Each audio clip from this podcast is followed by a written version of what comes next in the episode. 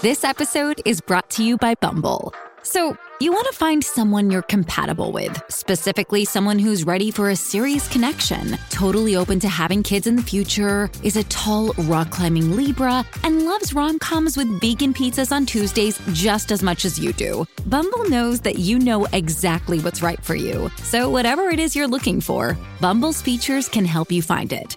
Date now on Bumble.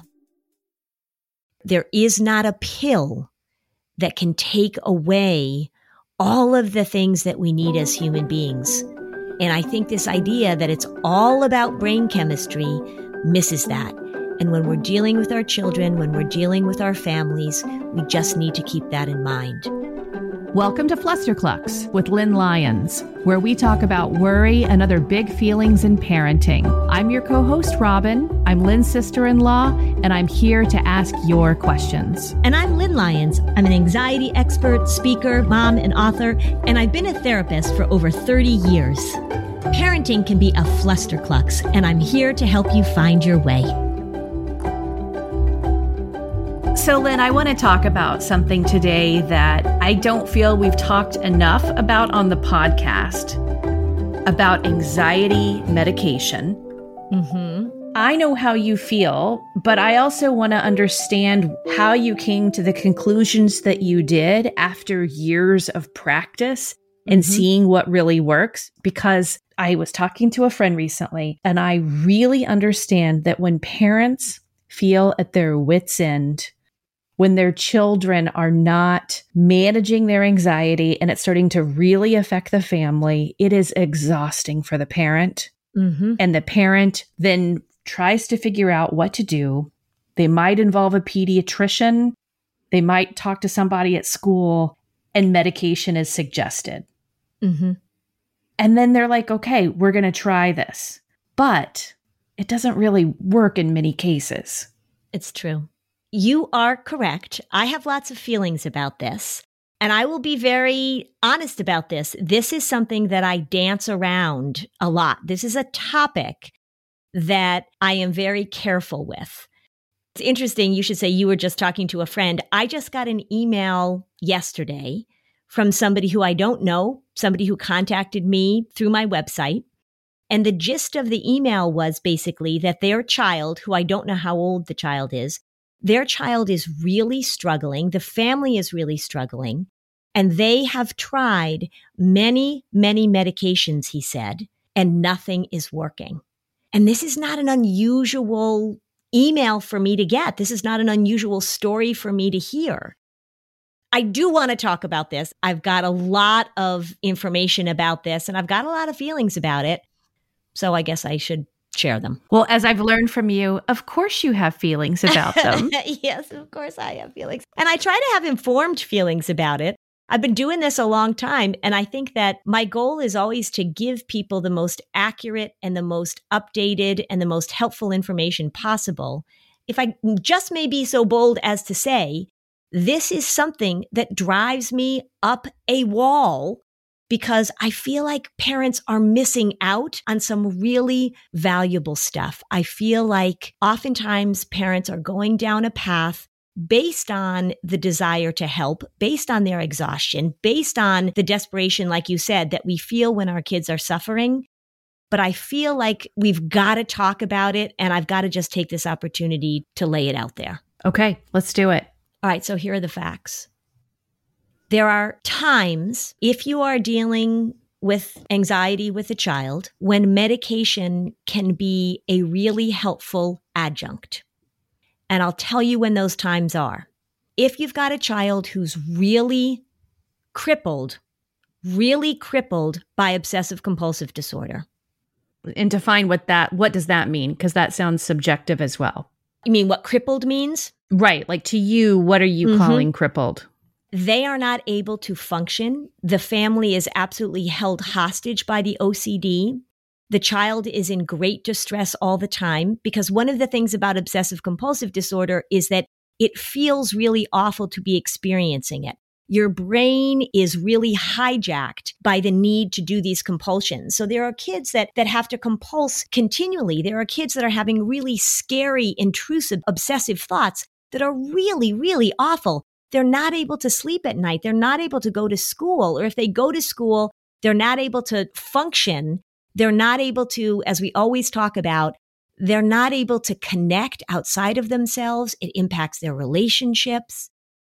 So when OCD shows up at an early age like that, one, we know that it's probably in the family. There's a genetic push to it. And so oftentimes an SSRI, oftentimes it's Zoloft or sertraline, sometimes Prozac can be really helpful to bring the symptoms down. Mm-hmm. That said, even with something that we know like OCD, where the medication can be really helpful, the key to helping move in a really more positive direction with this thing. One is that the family is involved in the treatment because it runs in the family, everybody. The family is involved in the treatment. And also that they're learning the skills to manage this so that the medication isn't just the only thing holding your kid together. Because what we know about OCD and medication is that if a child learns the skills, if they get good treatment, OCD, we know how to treat it. You've got to go to somebody who knows how to treat OCD. Then, even if we decrease the medication and for some kids come down off the medication, those skills hold. But if you just do the medication and then we take the medication away, it's very likely that the symptoms will just come back oftentimes within two to three months.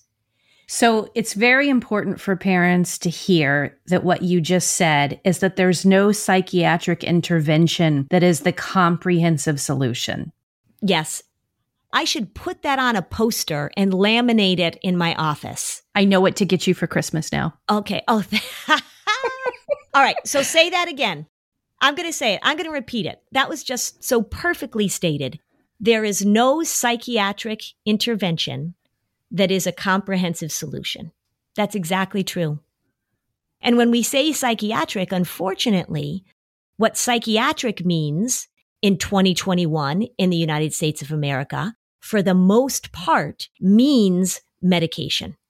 And I know that there are some psychiatrists that are still doing therapy, that are still really working on trying to address this from a non purely biological or medical standpoint.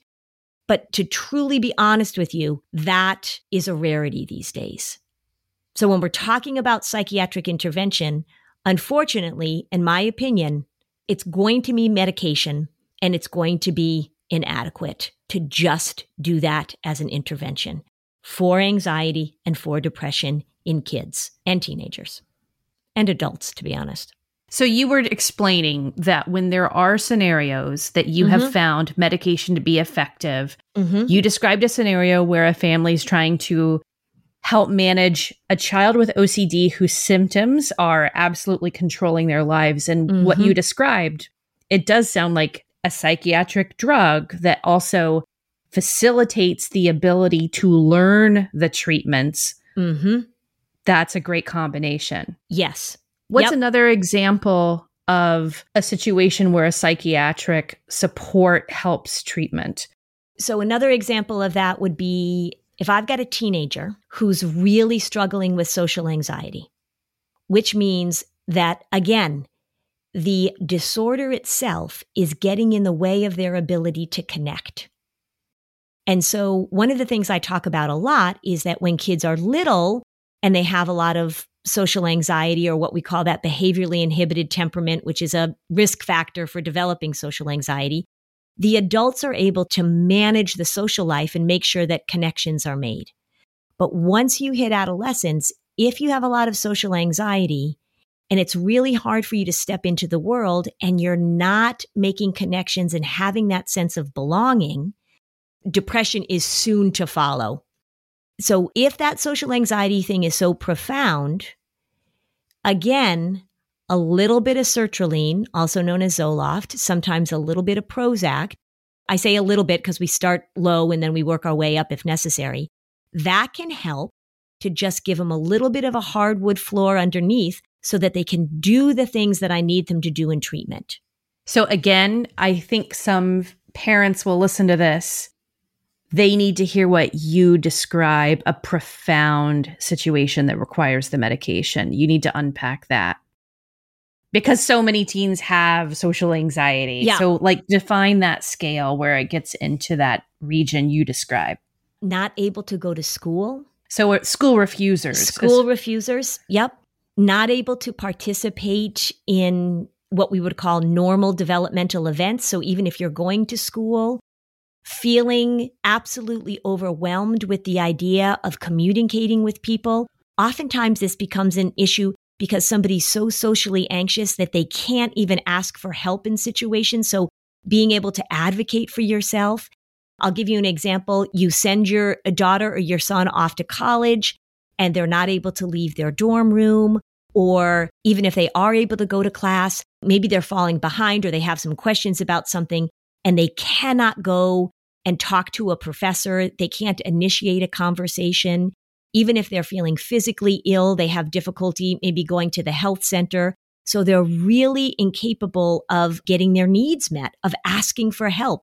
That would be a situation in which it would be really, really appropriate to think about how can we use some medication here in order to allow them to get a little unstuck so they can do the things that we need them to do.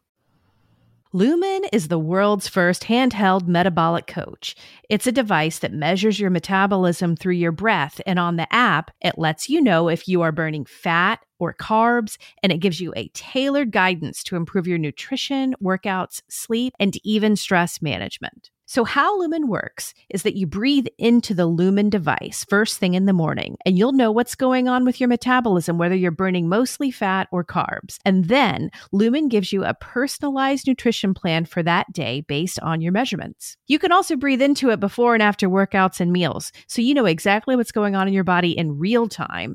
And Lumen will give you tips to keep you on top of your health game. I love the extra data that I'm getting about my health right now because for many women of my age, as we are going through a long chapter of hormone changes, Lumen's helping me use my body's data to make the best choices. So, your metabolism is your body's engine. It's how your body turns the food you eat into the fuel that keeps you going.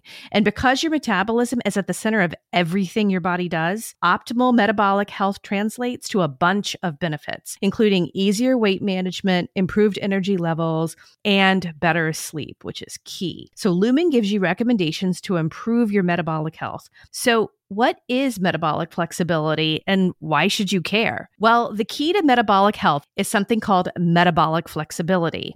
We love flexibility at Flusterclux, and that's where Lumen really shines. It refers to your body's ability to efficiently switch between using different fuel sources like carbs and fats. And there are preferred times to use each, and how well you can switch places you on the metabolic flexibility spectrum. So after getting to know you through your breath, Lumen gives you a metabolic flex score that you can track and improve upon. So if you want to take the next step in improving your health, go to lumen.me and use Fluster to get $100 off Lumen. That's L U M E N D O T M E. And use Fluster at checkout for $100 off. Thank you, Lumen, for sponsoring this episode. Robin and I travel a lot. And part of traveling is that you learn that you have to compromise, right? So maybe you're not going to get the best seat on the plane. Well, you know where you shouldn't compromise?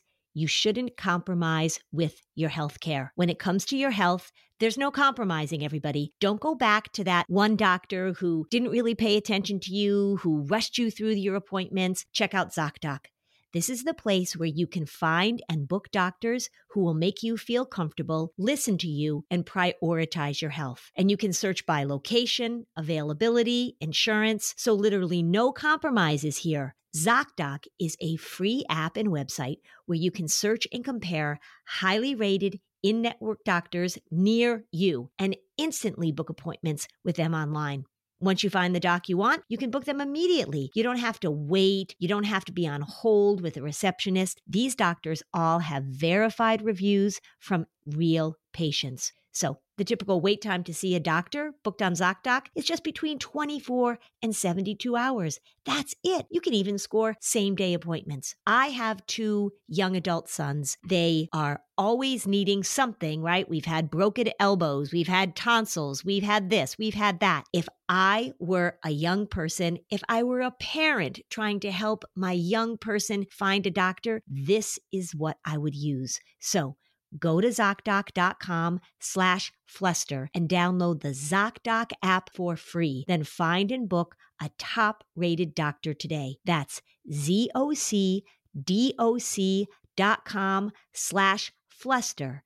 ZocDoc.com slash fluster.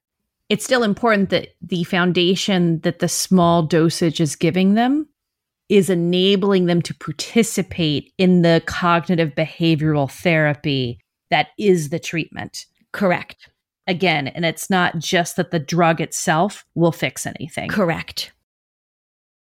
And so, one of the things, too, I want you to hear as I'm talking about this is when I'm talking about treatment, I'm not just talking about going and see a therapist and, and sitting in their office for 50 minutes or an hour once a week or, or twice a month.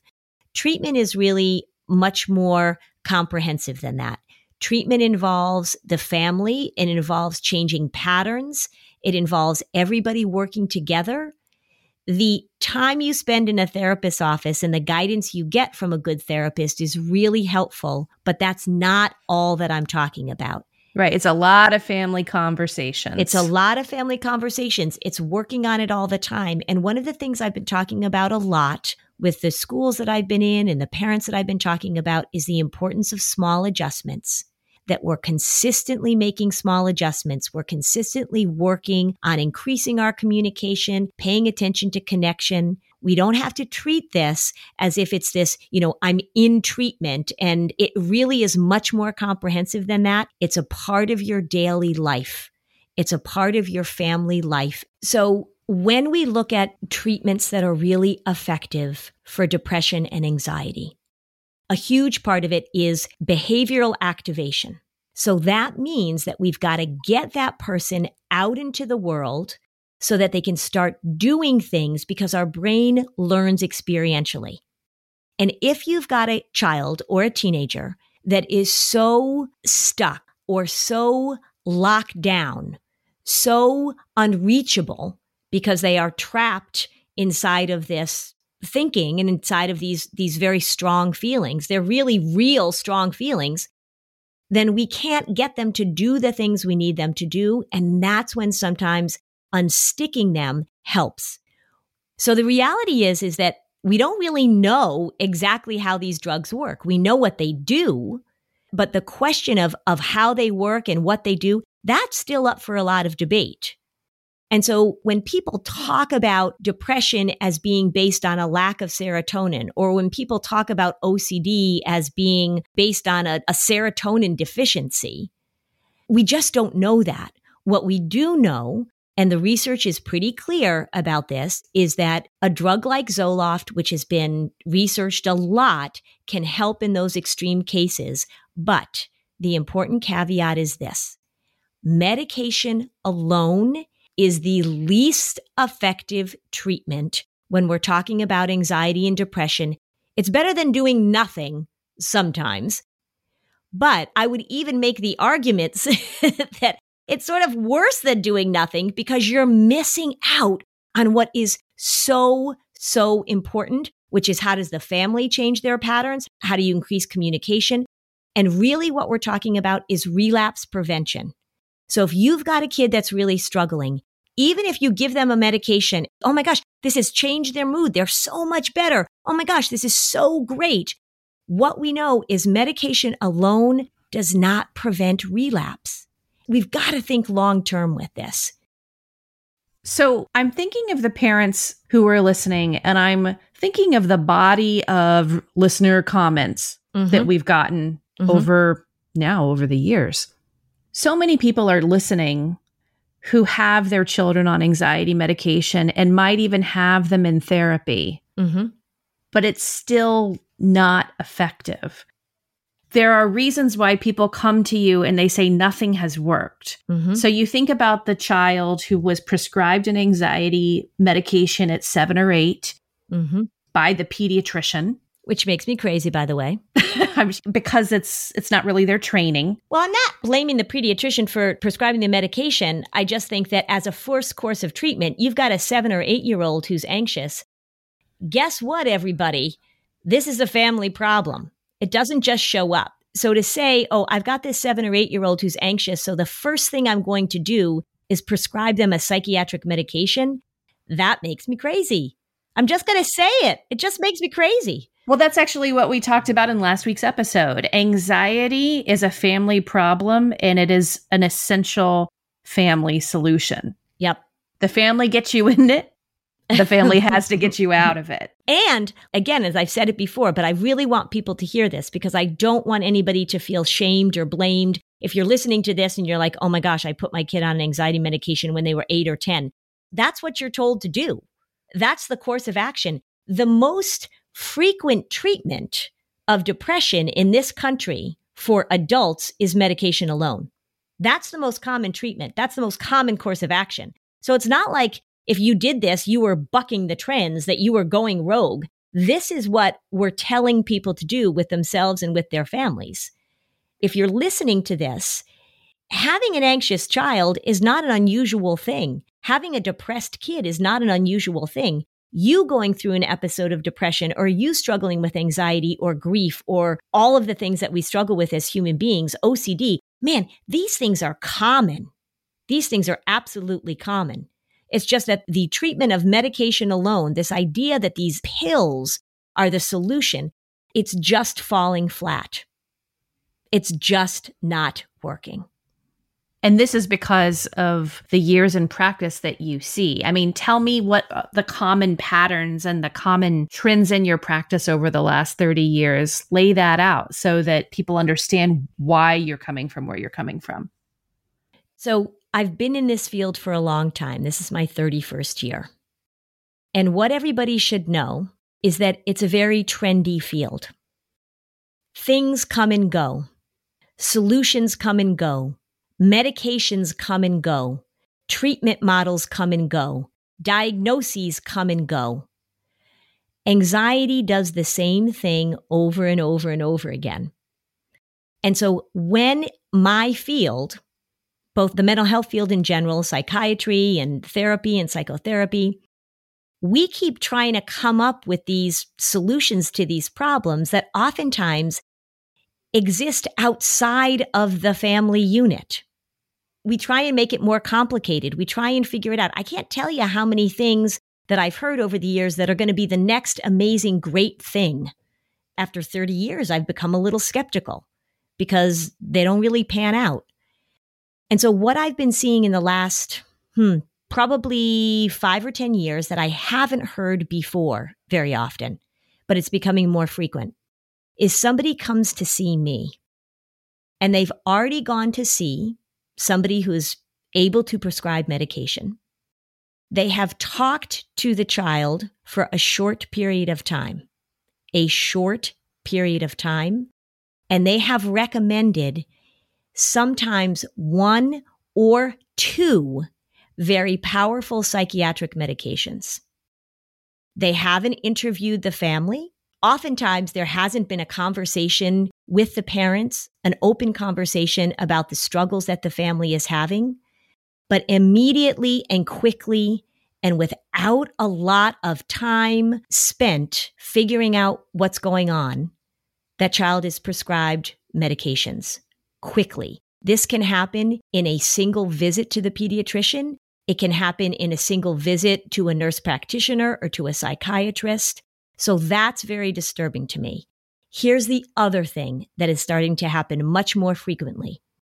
I will be working with a family for six months and we're trying to figure things out. And maybe there's a lot that we're working on and we're seeing some progress. But, you know, understandably, the family is sort of wanting to move things along and Maybe the child is bumped up. They had a particularly bad week or a particularly bad day. So they go to see somebody who can prescribe medication. And that person writes a prescription for a psychiatric medication and has no contact with me. Not a phone call, not an email. Sometimes these are families that I've known off and on for years, and there's a lot of crap going on that this family is trying to deal with.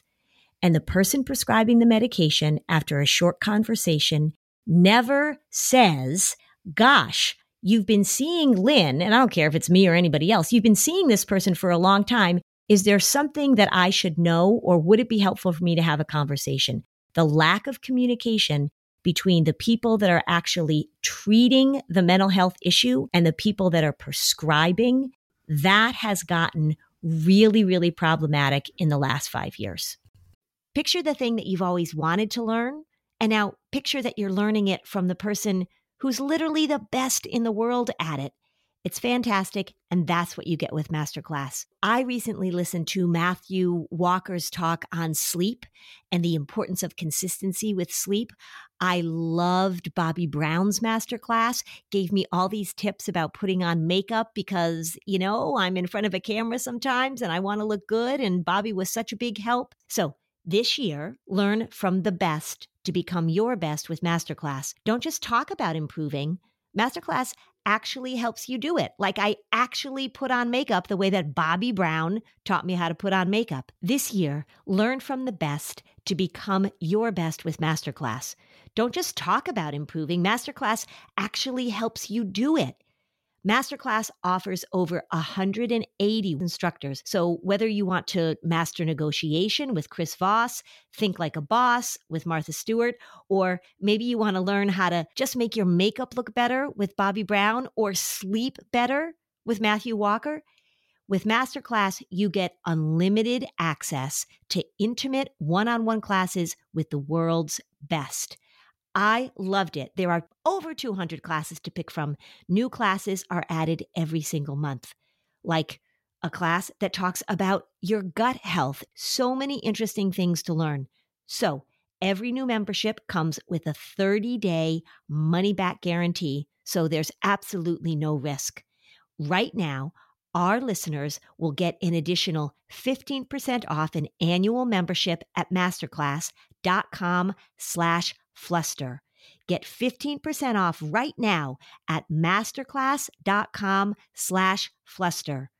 Masterclass.com slash fluster.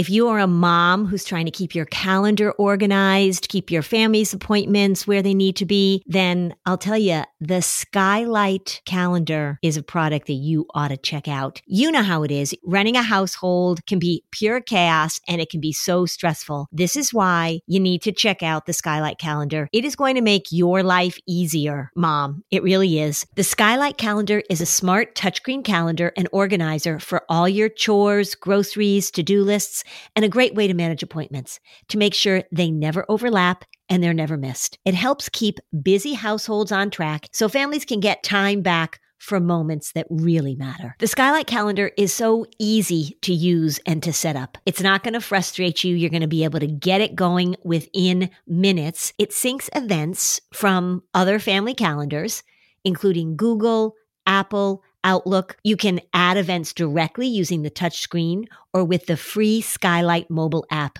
Updates to linked calendars will automatically appear on the Skylight calendar at home. So, no more worrying that you guys are going to forget something, no more cluttered paper calendars. It shows all family events together in one spot. The events are color coded so you can easily see what everyone has going on each week. When the calendar's not in use, you can turn it into a digital picture frame.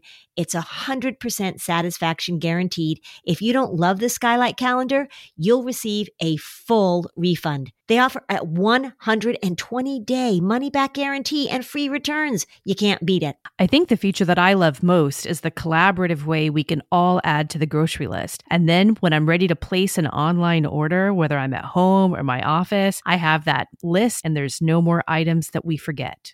So, as a special time limited offer for our listeners. Get 15% off your purchase of a Skylight calendar when you go to skylightcal.com slash flusterclux. That's S-K-Y-L-I-G-H-T-C-A-L dot com slash Flusterclux. Mother's Day is coming right up, so order today to get 15% off your purchase at skylightcal.com slash flusterclux. So this is going to be pretty unpopular that I'm going to say this. Okay. Well, I thought you were going to say what I just said was pretty unpopular.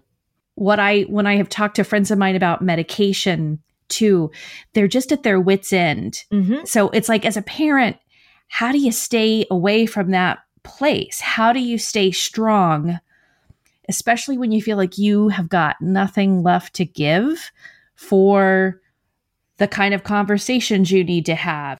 And I think sometimes they'll avoid a conversation with me about it because probably they don't want to hear what I have to say about it, which I totally get. So they they want to sort of sidestep me and they know that they, they can get the medication. The equivalent of this is someone who's trying to lose weight without the trainer and the dietitian goes to get liposuction.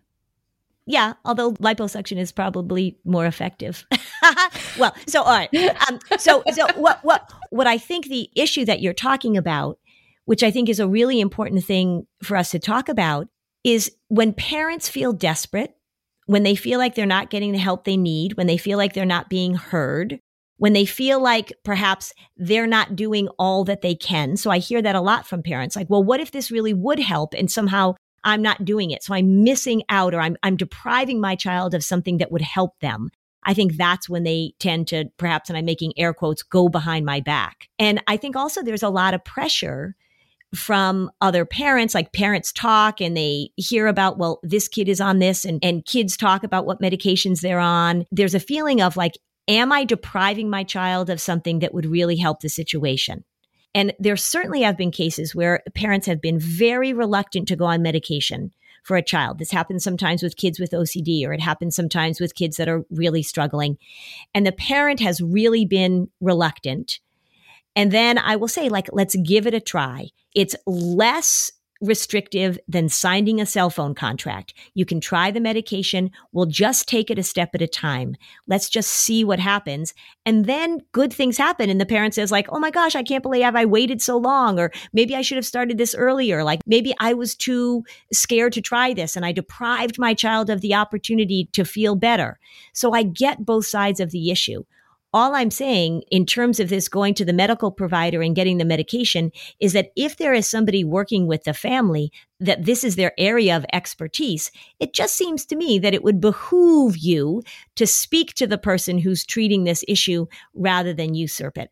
I know that in talking to pediatricians and talking to family physicians, they are really overwhelmed by the amount of mental health stuff that they are dealing with. Of course. And that's what's in their toolbox. So a parent comes in and, you know, I, I bet you, I bet you this is how the conversation goes sometimes.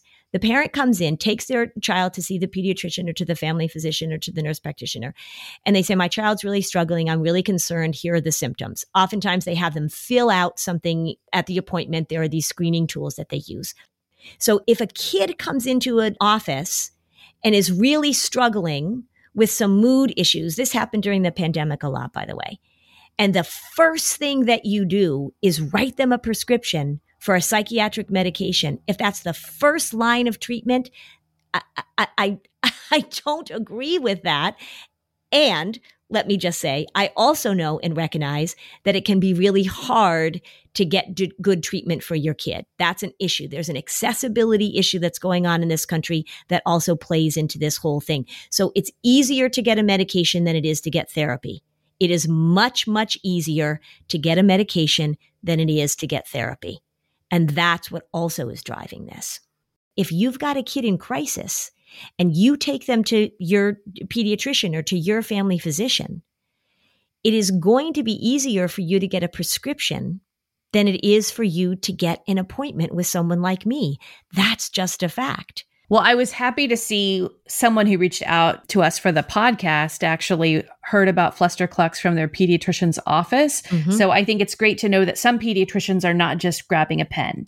But say you're a parent and you think your child would benefit from talking to someone and they know that there's nobody around that they could use, but there are other resources. There are other resources. Yeah. So one of the things that parents can do when they one, one of the things they can think about is how can they learn as parents and I know that that having somebody coach you through this, having somebody walk you through this is really really helpful. I get that.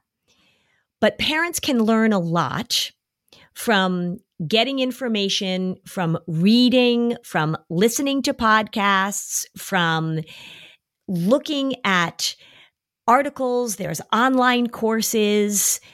There is a lot of information out there that can really give parents a super head start in being able to recognize the patterns of this thing and do what they need to do in their family. And one of the things that that I think is probably the sort of one of the most important things to me is to keep saying to parents that once you learn about this and once you learn about what makes it better and what you learn about what makes it worse, you are going to have to change those patterns.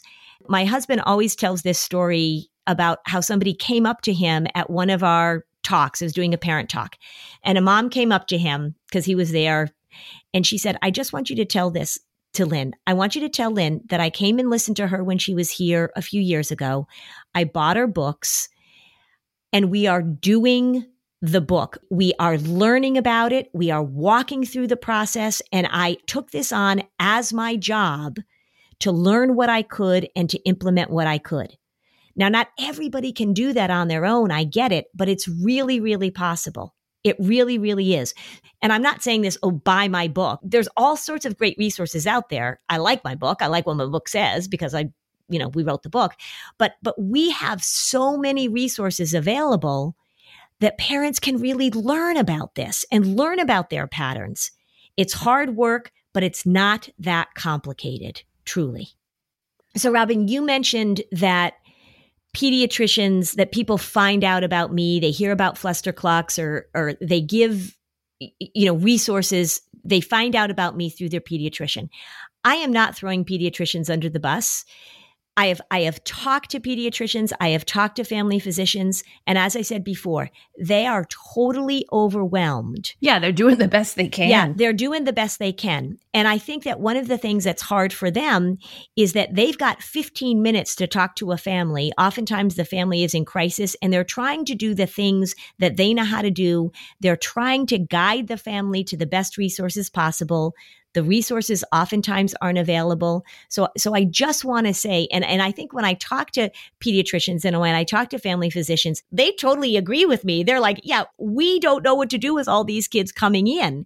And they're really just trying to get through all of the patients that they have to see. I'm not a provider. I've just listened to you talk about your work over the years as your sister in law. But the thing that I I have so much compassion for, and of course, I know you do too, that I just want to repeat is that I feel so badly for the parents who have a child in crisis. They don't know what to do. Mm-hmm. They want to do everything they can on a really empty tank because the yep. crisis that their kid is in has completely depleted them. And then they finally try and do something and it doesn't work. Yep. I just feel really bad for them for that. And i think that that's that's actually why i wanted to talk about this today and sort of get you to to just say it like it is because if you're a parent right now who's trying to figure out what direction to go what would you tell them?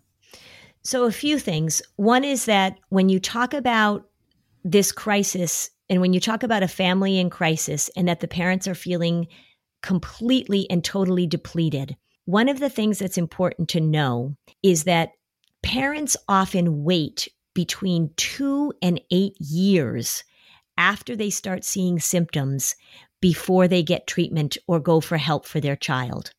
So don't wait.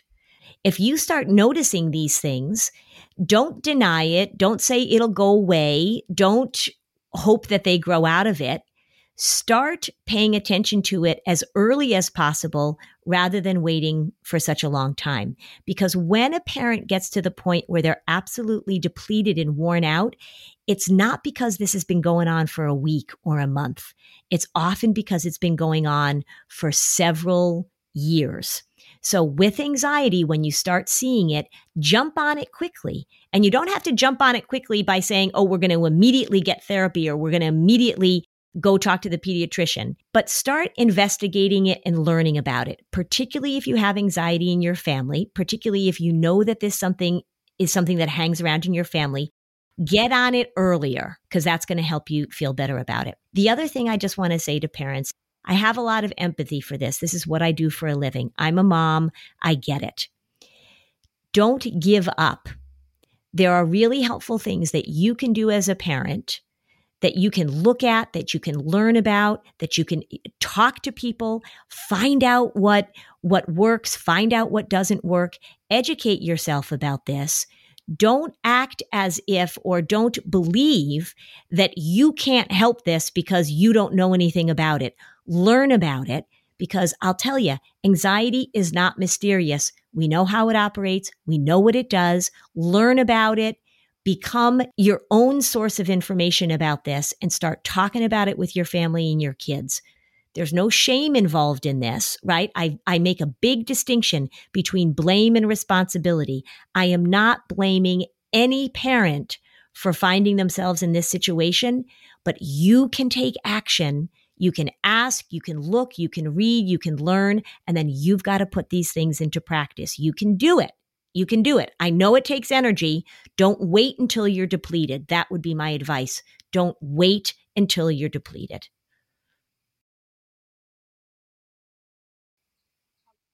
I want you to know something. Robin really pushed me to have this conversation. She really wanted us to address this issue because it's an anniversary for her of losing one of her friends during her teenage years to suicide. And one of the things that Robin has talked to me about, and chime in when you want to, Robin, because I know this is emotional for you, is that just thinking or just believing that medication alone is all we need to do to help our kids and our teenagers when they're struggling. I think that's why Robin really wanted to have this conversation and why she really, really advocated for me to talk about this thing as openly as I possibly can, because quite honestly, it's often a conversation I steer away from, which I shouldn't if you have a child that's struggling, if you have a child that's depressed, if you have a child that has OCD, if you have a child that has social anxiety, medication alone is just not enough. It can be a very helpful adjunct sometimes, but the research is very, very clear that we need to do more for our kids. It's about connection. It's about emotional management. It's about feeling supported. All of the things. If you're listening to this episode now and you didn't listen to the episode we did last week, I strongly recommend that you go back and listen to that one now. This is about connection. It's about humanity. It's about love and caring. And there is no pill that alone is going to make up for the things that our kids need right now. And I think that's the message that I want to convey. Yeah, I'll say it through tears, but there's no psychiatric intervention that is a comprehensive solution.